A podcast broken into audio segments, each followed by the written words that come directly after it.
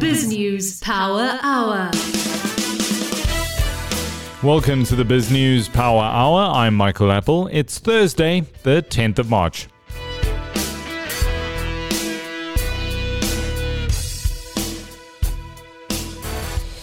Well, this is the penultimate episode of your Power Hour. Friday will be the BPH Digest edition with no local news or markets, just a compilation of the most downloaded interviews of the week. The Biz News Power Hour will no longer be broadcast from next week. All of our standalone interviews can be found on the Biz News radio channel on Spotify, so do go check that out. To tonight's show, editor Alec Hogg speaks to Francois Nortje, a man behind the development of the port of Gauteng. Uh, he believes that rail um, infrastructure, if Transnet gets its house in order, is the way to go. And uh, his development hopes to create a terminal that will be the most efficient, cost, uh, cost effective in southern Africa. Then our London correspondent, Linda van Tilburg, uh, speaks to Jeremy Boraine. He's one of South Africa's leading publishers from Jonathan Ball Publishers, JBP. Boraine will be taking up a post at Icon Books, one of JBP's newly acquired British companies, in April. Then you'll hear my voice uh, as I chat to advocate Erin Richards about the role of financial institutions in state capture. There are a lot of questions being asked about how billions could have been spirited out of South Africa over a period of years, with banks only starting to close accounts in mid 2016. To see the full interview with Erin Richards, go to BizNews' uh, TV channel on YouTube. Let's get to your news and market report now for the last time with Nadia Swart. BrightRock believes that with every change in life comes opportunity, and the markets aren't any different. The daily movement in the markets means change for us all, sometimes small, sometimes big. This daily market report is made just for you by BrightRock, the first ever needs matched life insurance that changes as your life changes. South Africa is the most unequal country in the world, with race playing a determining factor in a society where 10% of the population owns more than 80% of the wealth. This is according to a World Bank report on Wednesday. South Africa is the most unequal country in the world, ranking first among 164 countries, the Washington based institution said in a report called Inequality in Southern Africa. Nearly 30 years after the end of apartheid, race remains a key driver of high inequality in South Africa due to its impact on education and the labor market, it said. When race is considered as a factor in income disparities, the report added, its contribution to income inequality amounts to 41%, while contribution of education is reduced to 30%. The government is considering extending the national state of disaster despite the cabinet's promise that it would end on March the 15th because it has yet to finalize alternative legislation to manage COVID 19. The government declared a state of disaster in mid March 2020 in response to the pandemic using its sweeping powers to impose regulations controlling the movement of people, the size of gatherings, mask wearing in public, curfews, and periodic bans on the sale of alcohol and tobacco. The issue of lifting the state of disaster has been high on the government's agenda this week and was discussed at a National Coronavirus Command Council meeting on Tuesday and by the Cabinet on Wednesday. The council was set up after the start of the outbreak and has attracted controversy as critics question its legal and constitutional standing. The Cabinet is due to hold a post meeting briefing on Thursday.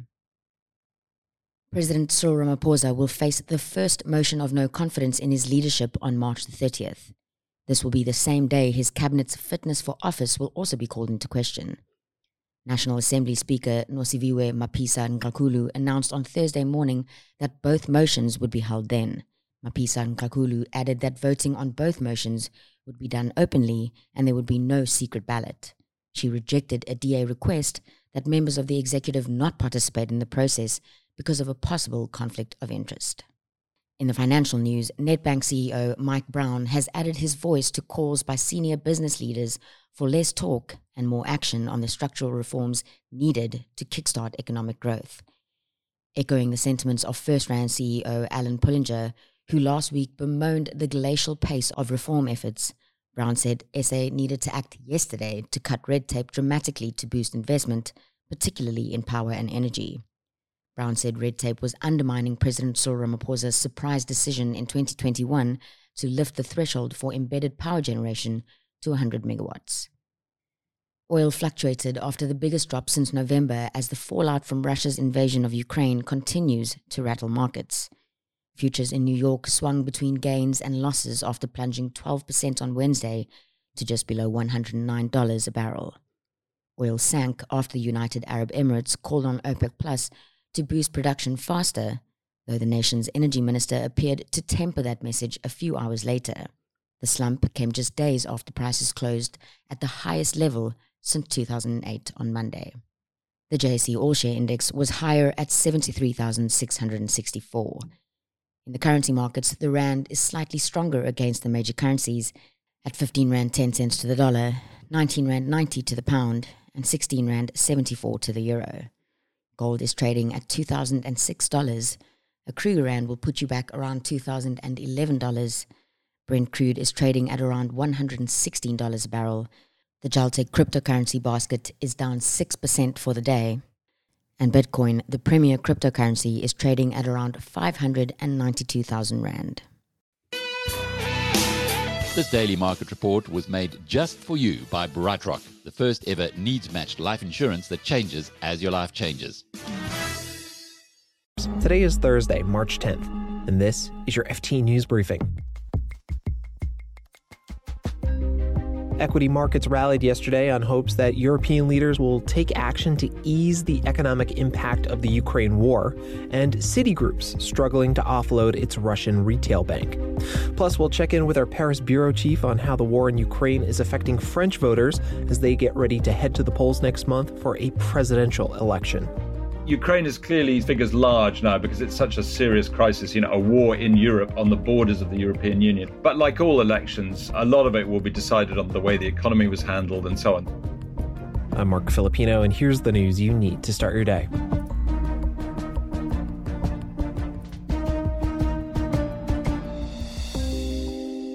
US and European stocks staged a big comeback yesterday. The S&P 500 was up more than 2.5%. The Nasdaq ended the day more than 3.5% higher. This came as energy prices eased. The price of Brent crude was down around 11.5%. Investors were betting that European leaders will take some action to limit the economic impact of Russia's invasion of Ukraine. The European Central Bank meets today, and other EU leaders are gathering in Versailles to discuss an integrated response. Here's the FT's Brussels bureau chief, Sam Fleming. There's clearly some discussion now about whether there needs to be more common borrowing, common debt issuance to fund the collective response to this crisis, including the energy side of things. But there is a lot of member states uh, would argue there's actually a, a, lot of common debt being issued already in the EU. It's too soon to be talking about adding to that um, common debt issuance. And so the focus really needs to be on maximizing the use of existing facilities rather than trying to conjure up new uh, rec- recovery funds or, or, whatever at this stage. Um, I think this debate isn't going to go away. Clearly, there is going to be an ongoing push from especially some southern parts of Europe for extra EU um, budgetary muscle to be put put behind the uh, the fight against the current economic crisis. Um, but this is something that's always tended to divide the EU. So I think it, it's probably a little early to expect uh, any deal on this now.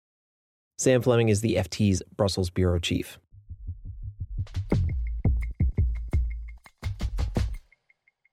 Citigroup is trying to get rid of its retail bank in Russia, not because of Russia's invasion of Ukraine. It's been trying to offload the consumer bank since last year. But now Russia's at war and its banking industry has been slammed by sanctions. And because of this, our U.S. banking correspondent Imani Moise says Citigroup is having an even harder time getting rid of the business well, the only publicly confirmed potential bidder is now sanctioned. So you can't do a transaction with that bank unless you get a specific waiver from the government, which it looks like the government's going to be pretty unlikely to grant, given just the direction it looks like geopolitical tensions are going right now. And as you report, Imani, Citibank Russia is not small. It's got about half a million customers, deposits have been growing, and it's profitable. Um, what is Citi going to do if they can't sell it? Well, they can petition for a grant from the government, like I said, or they can find a non sanctioned buyer. However, um, just from the conversations that we're having, it seems like there aren't a lot of people who are interested in touching Russian assets right now. That's looking unlikely. And then also just getting rid of the business, winding it down, closing up shop, um, which of course would be an expensive process because you have loans out to consumers and you want to be paid back. If you're shutting down, what motivation do you have for making good on that promise? That's our U.S. banking correspondent, Imani Moise.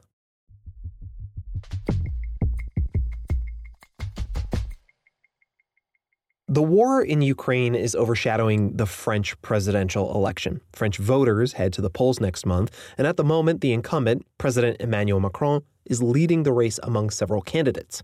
To talk about where things stand and how the war in Ukraine is weighing on French voters and candidates, I'm joined by Victor Mallet. He's our Paris bureau chief. Hey, Victor. Hello. So, Victor, real quick, can you give us a little bit of background? What's happening with these elections? This is uh, Emmanuel Macron, who's standing for re-election after five years in power. He he kind of uh, swept the board at the last election in 2017. He was a surprise candidate. He said he was neither right nor left, and he basically sort of demolished the the traditional candidates of right and left in in French politics. And he's now standing for re-election. It looks as though, from current polling, as though he's going to win again. Although, of course, nothing is certain in French or indeed any other politics. So, Victor, Macron was going to have a big event this weekend, but then he postponed it because he was going to be too busy with diplomatic efforts to get Putin to try and stop the war in Ukraine. Um, has Ukraine and Macron's involvement been good or bad for him, and as a candidate and uh, in the polls? Yeah, no, he's always been he's always been very internationalist. He's always been very active on the diplomatic front. I mean, that is in a way the job of a French president. They tend not to get too much involved in in domestic politics, and they tend to do stuff on the international stage. And he's actually tried since he took office in 2017 to try and bring Vladimir Putin on board, so to speak. You know, he says Russia must be recognized as a great power, as a European power. He's done that all the way through his presidency, and sometimes to the dismay of some of his European neighbors and indeed uh, to the Americans, I think. But he's always said, look, we have to talk to Putin because it's the only way we're going to avoid war. And of course, that accelerated in the build up to the invasion of Ukraine. And ultimately, he failed. But the signs are that voters do not hold it against him. So, how much of this election is about Ukraine? And what are the other big issues on the minds of voters?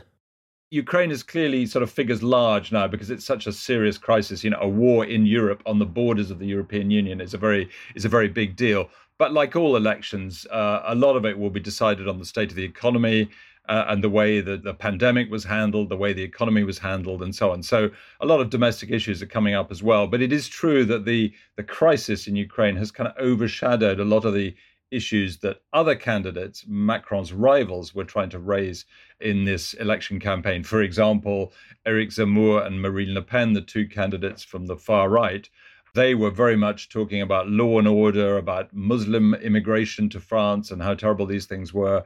And that has actually been pretty much buried in, in recent sort of debating because of the crisis is so severe and because the economic factors, including the ones that are sort of exacerbated by that war, the, the high cost of petrol and diesel, for example, the high cost of fuel for, for heating homes has really affected the way people think about the issues that matter. So there are a number of candidates, a, a few that you just mentioned. Victor, can you give us a rundown of Macron's key rivals? It looks from the polls as though his most likely uh, rival in the second round is going to be once again uh, Marine Le Pen of the far right uh, Rassemblement National party. She was his rival in uh, 2017. He beat her then. He is forecast to beat her now, although it's not certain. Uh, and he's forecast to beat her by a narrower margin than he beat her last time at the moment. But the, the war in Ukraine has actually done some damage to the other candidates, including initially Marine Le Pen, because she and the other far right candidate uh, Eric Zemmour, and the far left candidate, Jean Luc Mélenchon, uh, who are all quite high in the polls, were all basically sympathetic to Putin. And indeed, they've had to kind of rapidly backtrack in, in most cases to sort of uh, explain how they're not really Putin lovers after all. Victor Mallet is the FT's Paris bureau chief. Thanks, Victor. Thank you. Before we go, Amazon announced a 20 to 1 stock split yesterday. The move is meant to boost the stock price in the face of heavy operating costs and concerns over staff retention. Amazon's last stock split was in 1999. In another effort to boost its stock price, Amazon also announced yesterday a $10 billion share buyback. Investors seem to like all this. Amazon shares jumped more than 10% in after hours trading. Francois Nortje, you are rapidly becoming our go to guy when it comes to anything to do with the rail network in South Africa. Not surprisingly, you've got a big vested interest here in it. You're the developer of Port of Gauteng.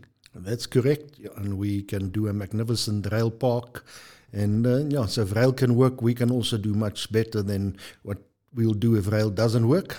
So yeah, we would hope rail can uh, be what it should be in South Africa. Now, I've seen Port of Gauteng on the way to Durban. It's uh, just outside of the uh, Vosloorus area. Why is it positioned there? It's the entry point, exit point of Gauteng. So if you if you go out, it's the, uh, the tunnel where all the roads get together, and then it goes on to the N3. And if you come in, it's what we call the champagne position. The N3 is the stem, and then the cup is where the all the people live up to Lubumbashi, and this is just before it splits because there's there's not much between Durban and Joburg. It's, it's the hose pipe between the tank and the and the and the and the garden, and we're just there where the garden starts. And just down the road from you is Tambo Springs. Now you've been tackling them. I haven't been tackling Tambo Springs. I've mm-hmm. been tackling the Gauteng Department of, of Roads, Gautrans, for activities that they've done there, which we don't think complied with uh, with law, and we got an interdict stopping them from building the off ramp to Tambo Springs. It's a heck of a, a, job. How long did that court action take? It took two years and six months since we wrote them the first letter.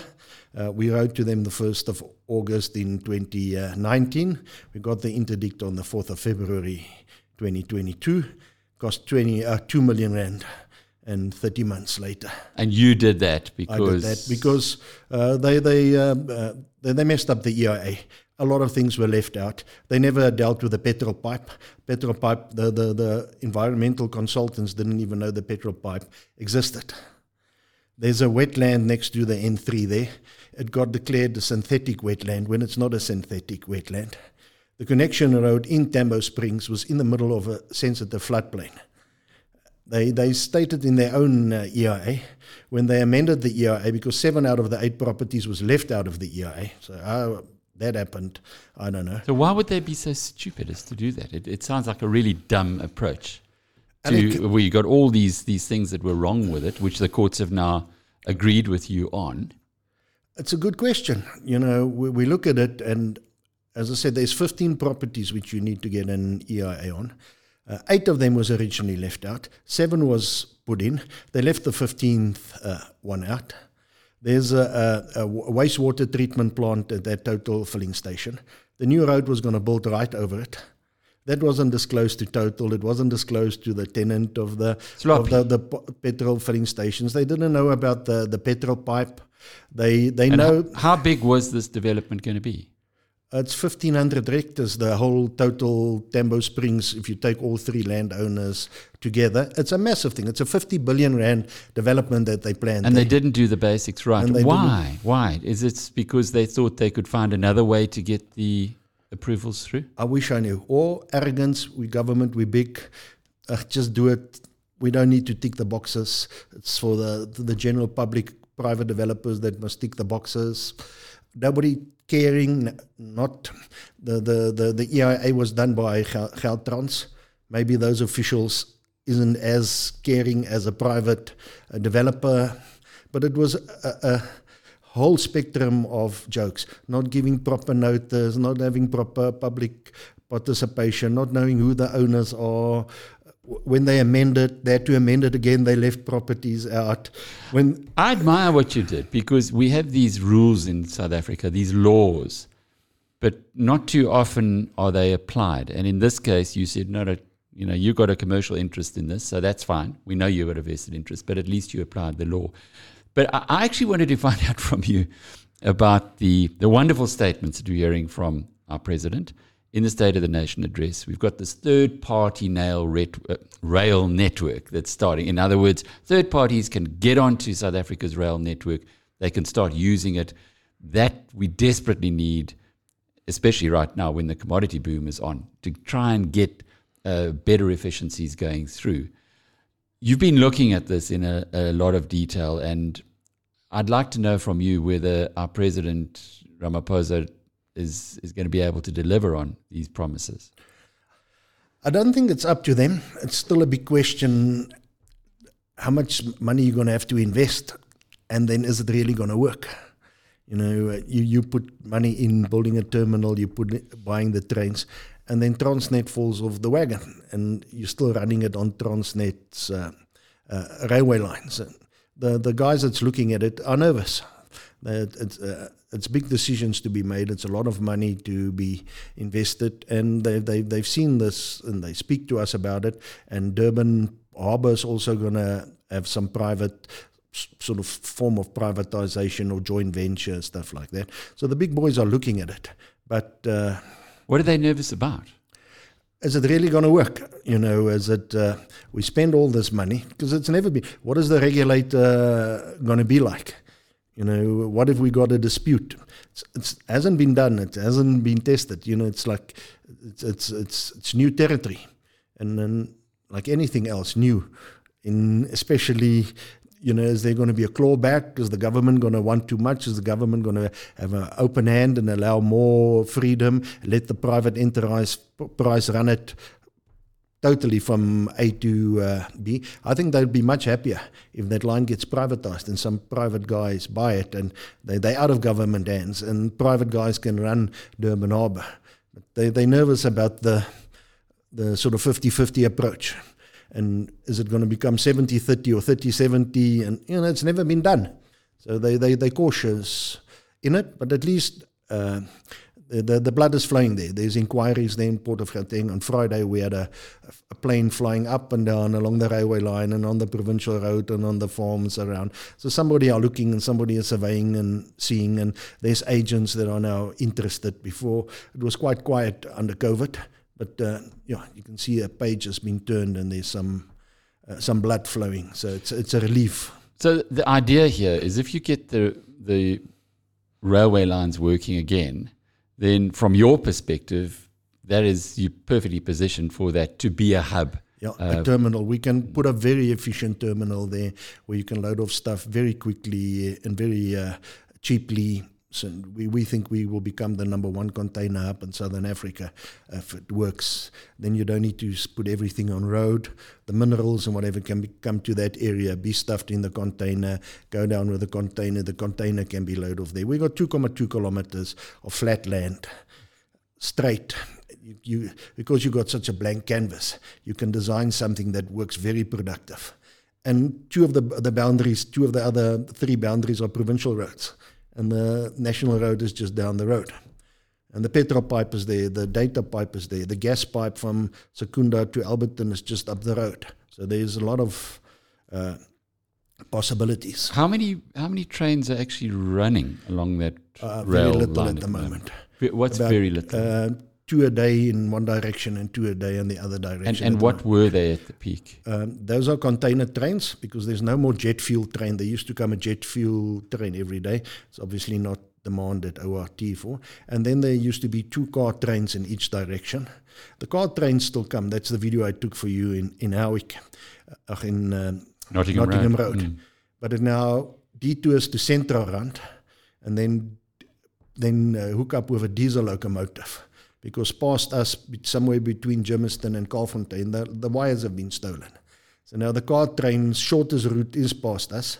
It's now going quite a, a loop to the far east rand to get to Kaalfontein because the wires haven't been replaced since uh, COVID. I remember when uh, Portia Derby, the CEO, was doing a presentation, I think, to the mining Indaba. She said that there was about five kilometers of uh, of cables that were being stolen a day at that point.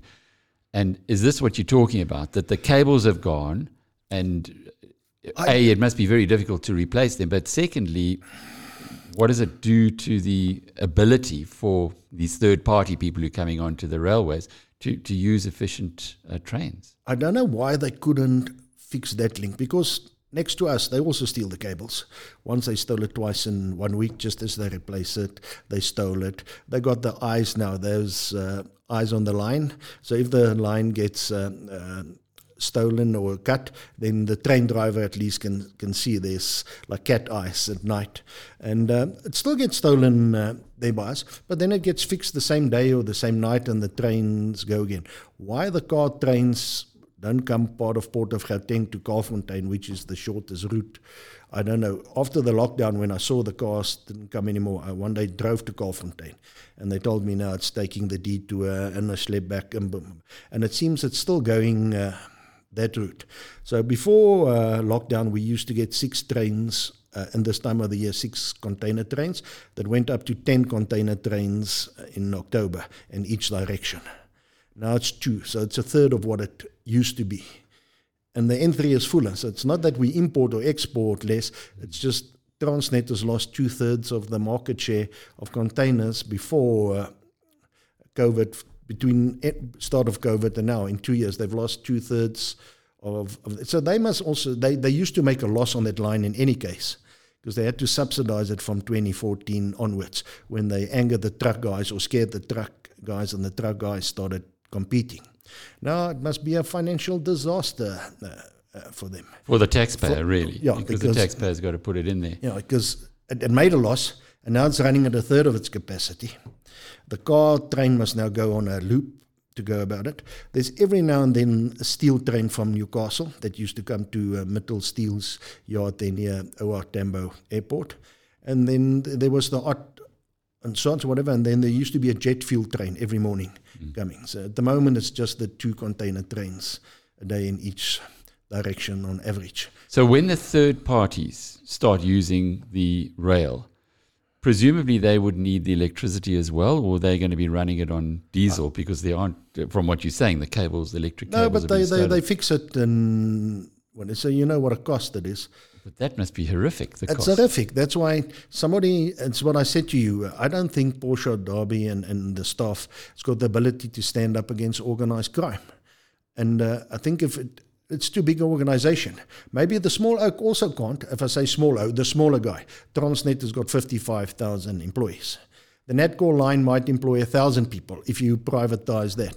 And if you've got a company with a thousand employees and it belongs to, say, a Bidvest of this world or an Imperial or somebody like that, without, you know, not that they uh, are looking, but I mean a private enterprise. You had a, a Brian Joffe type guy, uh, Mark Lamberti type guy on, on top of it. I'm sure they could have done something about the security and be more focused and stuff like that. Because we, we need it. Durban can't be Durban one day and bring all those things into Joburg with just by road you know, Bayhead Road is clocked and uh, it, it, needs to come out by rail. So if we're not going to bring it out by rail, where are we going to bring this stuff from? Because you can't take it to, to Quebec mm. or to Cape Town. It, what, what you, what you've said, Francois, is certainly, uh, it makes a lot of sense and surely everybody knows it, uh, especially the people at Transnet. Haven't they put something on the table and the government as well put something on the table that, that can work or will work, or are you dubious that this third party's use of the rail is yeah, We're not going to be the operator. So the, the guys we are talking to, they they'll buy the land, the rail park from us, because I don't think they would want us to be the, the operator or the landlord. So they are talking to the, the Transnet and the authorities. We're not first hand involved with that, but the feedback that we're getting is we need to see. We need to see. There, there's lots of risk before we commit.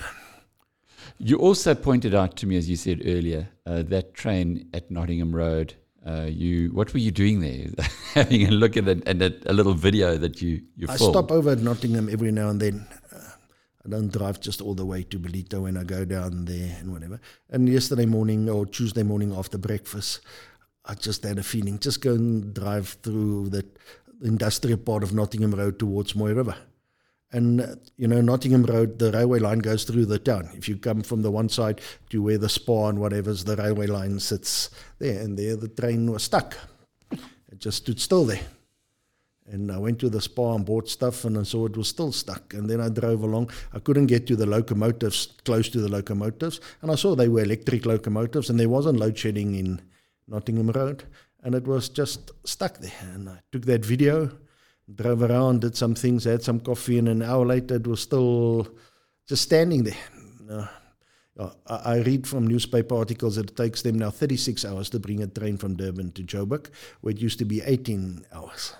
And it's, it's that kind of stuff. And to me, it's now time for, for, for Portia Derby and Transnet to break up Transnet for the sake of the South African economy. It's, it's too difficult for an SOE and people that don't have skin in the game to run it. It needs to be run by a consortium of transport guys or mineral exporters or importers or logistics companies that it, it's not working it's, and it's getting worse and worse even though all the good announcement the, the, the talk is this way and the, the action is, is that way so public-private partnerships, in your in, in your opinion, are not going to deliver what is required. I think just you know it's a difficult thing to run. Now, if you've got a public-private partnership, the guys are nervous. Who is going to call the shots? And what if we got a dispute? There, there, there's an elderly gentleman that's an engineer that specializes on this thing, and he advised to everybody is take full control. You know, or don't get involved. Don't get involved. You're going to have trouble with Transnet in five years' time. They're going to change their mind. They're going to change their policy. The government changed their policy, and you sit in the middle. Get full control or don't get involved. What about the fuel line? I know this is something that's also very close to to your heart. You just explain to us. There's there's uh, what the fuel that comes from Durban yeah. to Gauteng. It goes to Jameson Park there by Heidelberg, and then it goes into various directions to uh, uh, Alrode and to Langlaagte and to Waltloo, as far as I know. And it's a big pipe. In other it's, words, yeah, with, the, with fuel that comes through it. Fuel comes petrol. through it and, and whatever. And it comes through the, the bottom of my land on the highway park. It follows the, the N3 alignment. Is it underground? It's underground. And one place on my land, there's a, like a control room, whenever where there's a leak, they come with a truck and they move these co- concrete slabs and they, they close the valve. So that uh, if there's a, a, breakage in the pipe further down, it's like a stop valve. Now, you, so that's why I'm aware of it. Mm-hmm. And there's a servitude right on the boundary of my land to the N3. But when I drove up from uh, Nottingham Road one day in August 2020, uh, uh just before the Tugela Engen Plaza. I just saw this fountain of uh, of, of uh, liquid coming out the ground, nine o'clock in the morning, and I got such a fright. I said, "This must be the petrol pipe gushing out stuff." This petrol pipe is supposed to shut down when there, there's a leak. This is nine o'clock in the morning. Surely they break into this thing at night and this thing uh, who breaks into it breaks into it i don't know who breaks into it. but they're crooks in other crooks, words they're yeah. stealing stealing yeah. petrol yeah, from, stealing petrol from the line, but from the line. I don't know how. And the reason why I came back, one of the properties next to the port of Gauteng, there was a raid the night before, and people was arrested for stealing fuel. There was four tankers parked with crude oil. That one. So I went to my, my security personnel phoned me and said there's a raid, and I thought let me get back there and whatever. And when they raided it, one of these tankers fell over so these guys stole the crude oil somewhere and it was in four 34,000 liter tankers and they parked it on one of the properties next to Port of Gauteng. And as the, the, the forces that be, it was quite an operation with helicopters and whatever, the one fell over and it leaked. When I got there, there was Dritz was the company that did the spillage control. They were on site, 25 skips where they took the contaminated soil, soil and stuff like that.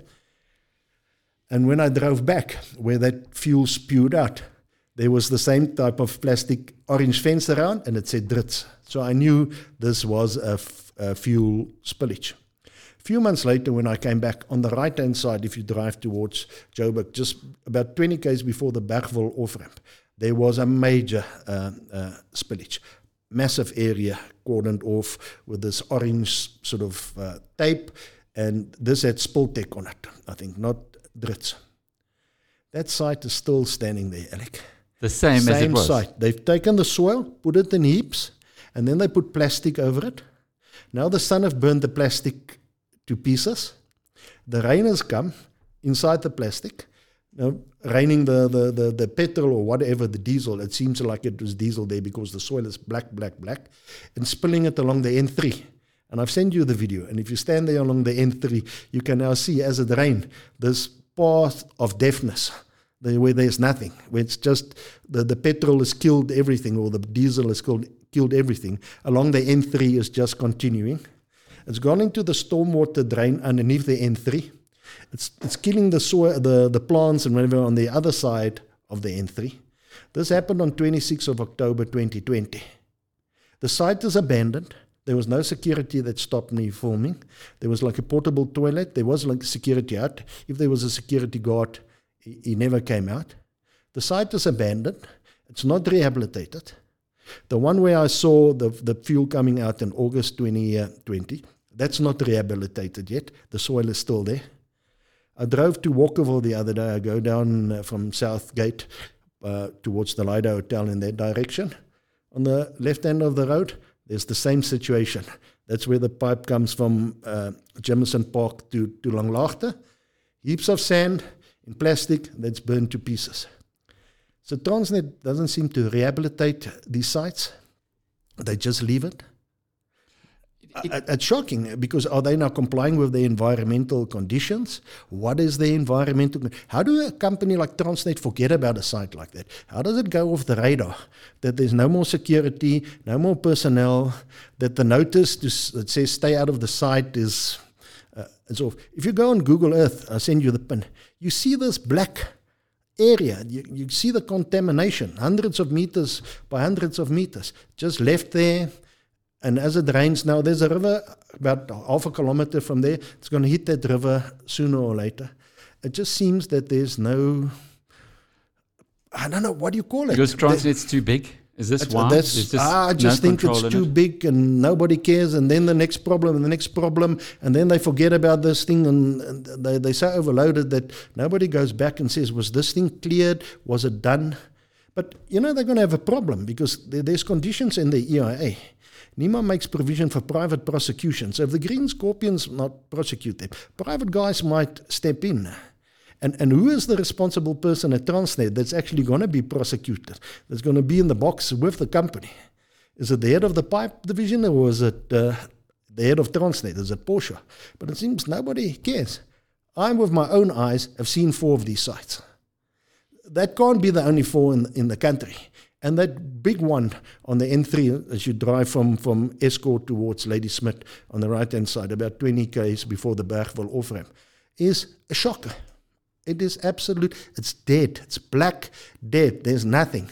And there's tons and tons and tons of soil being stored there, plastic disintegrating. So it, it sounds like if this was, say, in a river or if it was in a area that was a built up area, there would be immediate attention on it. Yes. In this case, you've observed it with your eye. Uh, clearly, Transnet is falling down in numerous ways on this. Is your suggestion on how this could be addressed and be avoided in future is to break up Transnet into smaller pieces or, or manageable pieces, and and with people with skin in the game.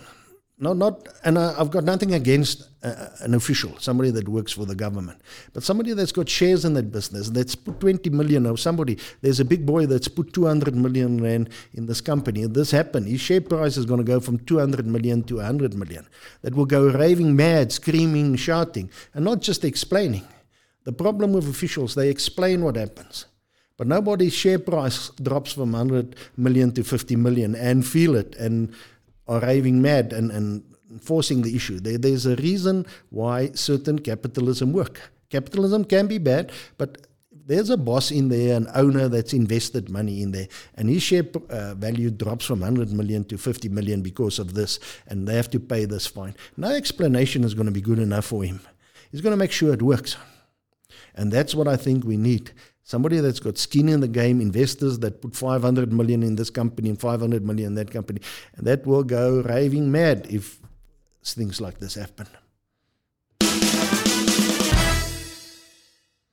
I'm Linda van Tilburg, and I have the well-known publisher of non-fiction books in South Africa, Jeremy Boraine, who's at Jonathan Ball Publishers, in the studio to discuss his move to London, where he will be launching a new imprint of Icon Books. Hi, Jeremy. Hi, Linda. Can, can you just tell us how it all sticks together? Uh, Icon Books, News 24, Jonathan Ball Publishers, and you know what are you launching now?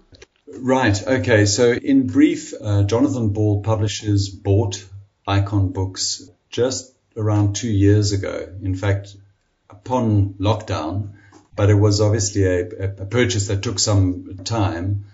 And the moment we uh, it was acquired by Jonathan Ball, we looked at uh, synergies, and it's part of a growth plan for Jonathan Ball.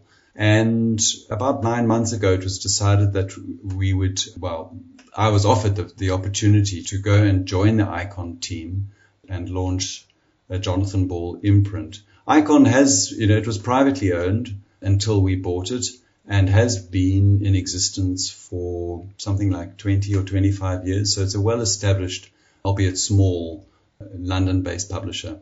And are you looking for the stories, because it's all non-fiction um, and often a political story, of people here or South Africans, or what, what are you looking for? I mean, for those of you who know the Jonathan Ball imprint, you know, I think we're best known for South African politics, current affairs, biography, although, you know, by no means do we limit ourselves to that. In taking the imprint broader to the UK and beyond, I can't simply publish South African stories. There isn't the commercial market, you know, globally for that. So my brief, you know, is really to look for political or current affairs or biographical stories that's beyond South Africa. So it may be uh, English or, or in fact broader than that. I think something to understand about the, the icon publishers is that 40% of what they publish is exported out of the UK. So 60%, they have 60% domestic sales. And so they've got a good footprint in the US and Europe, um, Australasia, so, you know, really looking for books that might sell sort of anywhere in the world, hmm. uh, as opposed to to South African. That said, you know, I think I don't want to let go of, you know, Jonathan Ball's um, roots in Africa. So I do want to acquire and publish some African stories, as it were, perhaps history, biography, current affairs. Uh, so retain something of that if we look at the books that you have been publishing, can we just look back on that, the period that you've been in South Africa, because you've been doing this for a long time. The most yes. recent one was Pretoria Boy by Lord Peter Hain. I mean, you know, whenever anybody asks me what have we been publishing, my, my mind goes blank because there's so many books that come out in every year, you know. So we, we do do sort of, you know, 30 or 40 books a year at Jonathan Ball. So Peter Hain's story of his life in South Africa or, and his connection to South Africa is one we published last year in September, a Pretoria boy, that's right. Uh, and in fact, there was an interesting sort of publishing story to that in that it's the first book where Icon Books acquired rights from us. So, you know, a company that we owned then decided to, to publish it in the UK. So there were two editions. There was the Icon edition in London and then the, the Jonathan Ball edition in, in South Africa. And so that was a, yeah, that was one book from last year. So how would they differ? You know, I've noticed just in children's books, reading for my children, that when you publish a book in America, you don't talk about the philosopher's stone, you talk about the sorcerer. Um, does it differ? Does, do the covers differ when you publish in South Africa and when you publish in the UK? A clear difference between those two editions is that in the UK market, for a book of that nature, you would release it as a hardback. Oh, um, yeah. Whereas in South Africa, there isn't much demand for, for hardback um, for obvious pricing reasons. So we launched ours as what we call a trade paperback, which is the large size paperback, which is what most South African publishers do with new releases. It's a, it's a, it's a trade paperback. So that's one difference. And, you know, so I think any publisher in any market is always trying to, has to come up with sort of best practice in terms of those decisions, whether it's pricing or format.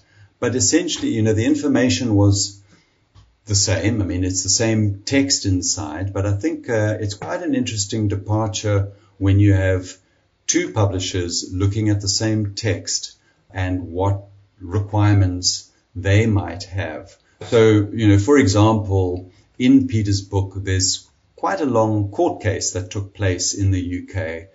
And for South African readers, that might not be as interesting as it, as it would be for British readers. So, you know, my counterpart in the UK sort of said, no, no, let's keep all of it in. Let's not cut any of that.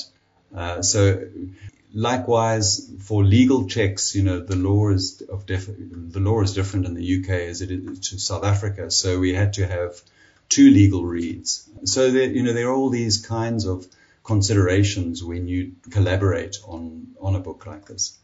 I've always wondered also, how does it differ? How many copies can you sell in South Africa versus overseas and versus in the UK? Do you sell far more copies of a book of somebody like Lord Hain than a South African? I haven't looked at the UK sales. It's interesting, you know, so obviously with my move to the UK, I've been taking an increased interest in what sells in the UK. And what I have found, and, you know, this is it's very general point, is that many books sell the same quantities here as to the UK. Yeah. But obviously your bestsellers in the UK do far better.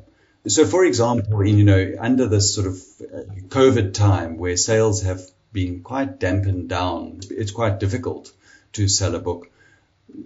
The sales quantities can be very similar and that's as small as 1500 or 2000 or 2500 copies here and and in the UK.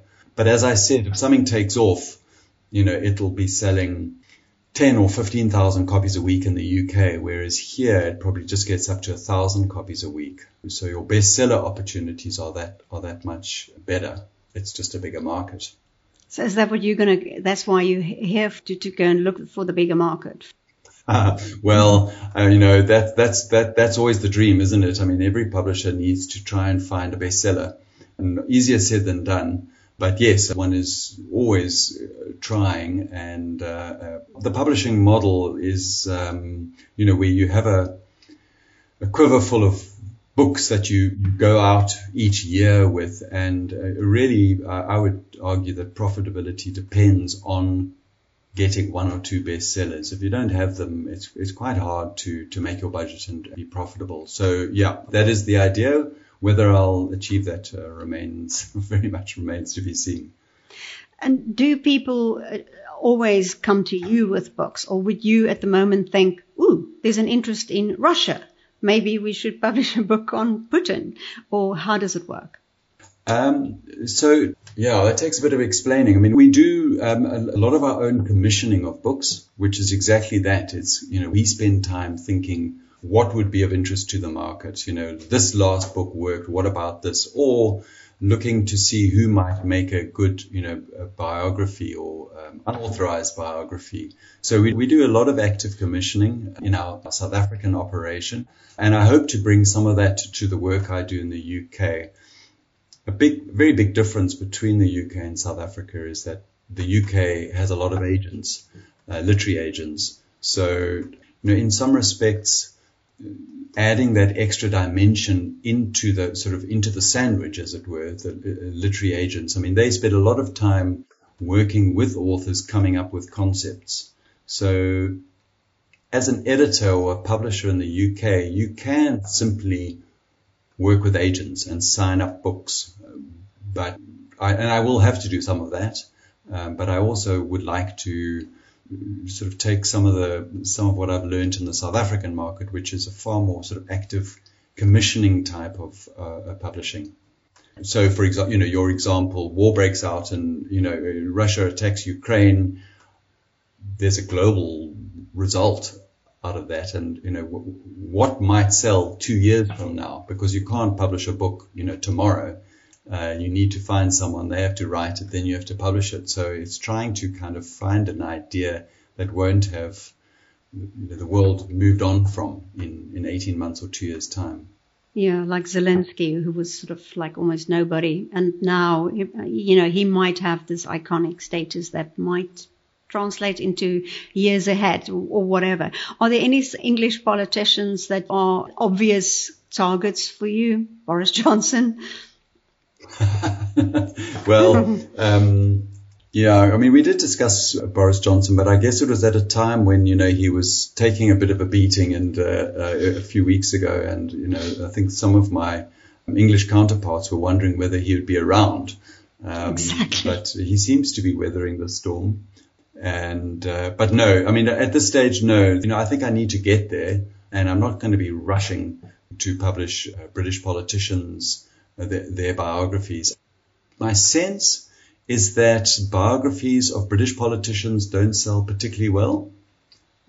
I might be wrong, but I, I don't think they, I don't think they seem to have the, you know, they don't seem to be adored by the public. so I don't know if that's an area I'm going to, to leap into. I think uh, politicians that are adored are a really small bunch of people. Um, in that, that respect, I think South Africa yeah. is a bit luckier. Can I ask you then, is there a favorite book that you had? I mean, the one of Van Zyl Slabbert is one of the few that I saw you come, came out and advertised and because your father knew Van Zyl Slabbert. Was that one of your favorites? Uh, you know, it's difficult. It's kind of like asking someone who their favorite child is because as a publisher, you grow attached to many authors and projects and books. So it would be unfair to sort of say, well, you know, this was my favorite book. And I think every book you publish there's different reasons why you may enjoy working on it. In some, it might be the text, and some it might be this, you know, the sales because it sells so well. But I think it's it's sometimes it's about the relationships that you form with authors over a long period of time. So I've you know really enjoyed working with Jonny Steinberg. Um, I've really enjoyed working with Mark Gevisser. I've worked with Justice Malala, uh, Margie Orford. So, you know, these are authors that are in it for the long haul, and, and I've really enjoyed sort of being something of a midwife to at least some of their books. Um, so, yeah, so I can't say that there's a single book that, that stands out. So, your first appearance in the UK would be at the London Book Fair. So glad that's back. This, you know, with COVID now, the UK is basically ignoring COVID now. Yeah, yeah. So that's in the second week of April, and uh, that is that is what I do when I touch down is attend that, and I have attended many times in the past, but obviously this is in, in a new guise. So, it'll be a, it's just good opportunistic timing really that it's on when I get there so I can touch base with a lot of sort of colleagues in the industry and people in the sort of uh, sales sides of things. I think it will be a slightly different fair in that a lot of the foreign attendees are unlikely to come, it seems. So it'll I think it might be a slightly slower affair. Uh, you know, years ago, 2007, I think, South Africa was the country of focus, or 2010 maybe, wow. um, at the London Book Fair. And the volcano came. And so I think there were only about a, sort of a quarter of the usual attendees.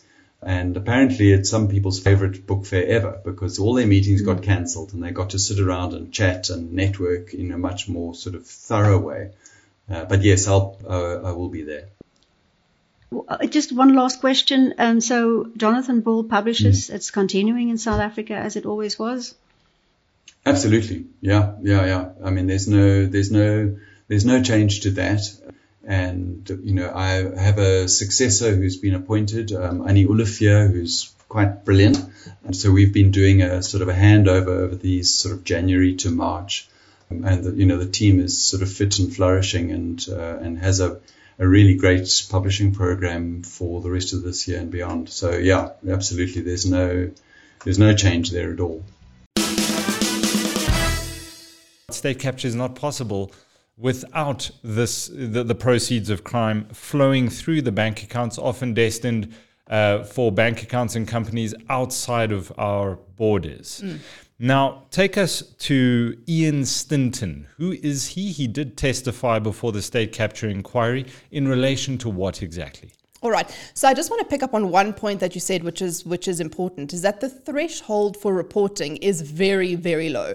If the banks even so much as suspect or should reasonably suspect that um, that the proceeds of illicit funds are coming into their accounts, they have a duty to report. So that threshold is very, very, very low. Um, now picking up on Ian Sinton. Ian Sinton was um, Standard Bank's legal counsel. I don't think he's he's in that position anymore. No, he's retired. Yeah. Yeah, yeah. Um, so he was called to the Zondo Commission to give to give evidence.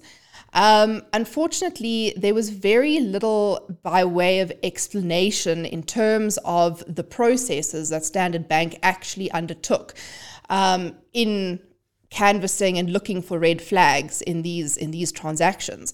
Because it's quite obvious that you know they in, in certain c- circumstances these accounts that were used to launder money were open for 3 years 4 years 5 years without any interference from Standard Bank or any of the regulatory authorities. Now we would have hoped at the commission to see some evidence or to hear an explanation as to why Standard Bank did not pick up um, on those on those red flags, but that evidence was not forthcoming. Mm. So I was listening to Mr. Sinton's evidence this morning, and he came across very comprehensively in terms of the processes and procedures that uh, financial institutions mm. like Standard Bank are supposed to undertake. And he speaks of a constant monitoring of media reports uh, by an internal team and using Thomson Reuters. Um, to look at any adverse media reports that are coming out about their clients. And he says there is a team that is dedicated uh, to looking at suspicious transactions with regard using these particular algorithms. He didn't expand on what algorithms these are. Um, but it seems all of that um, didn't really work, did it? Well, either it didn't work or it did work, and the implication of that is that Standard Bank would have turned a blind eye to money laundering. I mean, I'd like to just look at a specific example because I think that, that that'll be that'll be helpful. Um, let's just look at the Regiments McKinsey situation because Standard Bank was involved there. Now, we all know that what happened is between 2012 and 2015. And this is at Transnet. This is a Transnet, yeah. yes, thanks for that. Um, between 2012 and 2015, um, McKinsey was awarded numerous, I think it was eight contracts by Transnet that totaled in value at about 2.2 billion. McKinsey then partnered with Regiments as their empowerment partner and paid to Regiments 30% of that 2.2 billion. From there, 55% of that 30%, 30%. was laundered out of Regiments accounts to a variety of other accounts. Um, primarily, uh, I think, if I recall correctly, most of those funds went to a, a, um, an entity called Homix, which was a shelf company. Um, and from there, the majority of funds went into an entity called Bapu Trading, also a shell company. And from there, the money went cold, disappears, as happens with, with money laundering. Um, now, we know that the money started flowing into the Homix account in about 2014. And we also know that regiments, Homix, and Bapu Trading all had accounts with Standard Bank. So in 2014, these these massive deposits of between 1 to 20 million start going into the Homix account. Um, and that then continues unabated for about three years. And it's not, well, we don't know if it was picked up by, by Standard Bank, but certainly Standard Bank didn't action it. The Financial Intelligence Center didn't action it. The Reserve Bank didn't action it. So this money was being freely laundered from 2014 onwards. We only see Standard Bank pick up on this in 2017 when there are a whole lot of adverse media reports that start coming out in the press in about 2017 around regiments. And at that point, Standard Bank saw fit to call regiments into account, and as I understand, after that, reported the, the matter and I think closed the accounts. Now, the question is if they have all these wonderful algorithms and they have this team that's dedicated and constantly monitoring as it's supposed to do under legislation, and if they all have this fantastic understanding of the legislation that governs them. What were they doing between 2014 and 2017? I don't buy the explanation that this was a mere a mere oversight. Um, but unfortunately, we don't have we don't have the answers. You know, we, those those questions weren't asked at the Zondo Commission, and, and, and we didn't receive any um, any clarity. But I I also just want to say, Mike, that something that I I find repulsive actually is the fact that Standard Bank, on their own version, waited until there were negative media reports. In other words, the trigger for Standard Bank was when it was going to incur reputational risk. That suddenly was worthy of interrogation. Mm. But what of all the red flags that they must have picked up on in those other three to four years? You've been listening to the Power Hour, brought to you by the team at BizNews.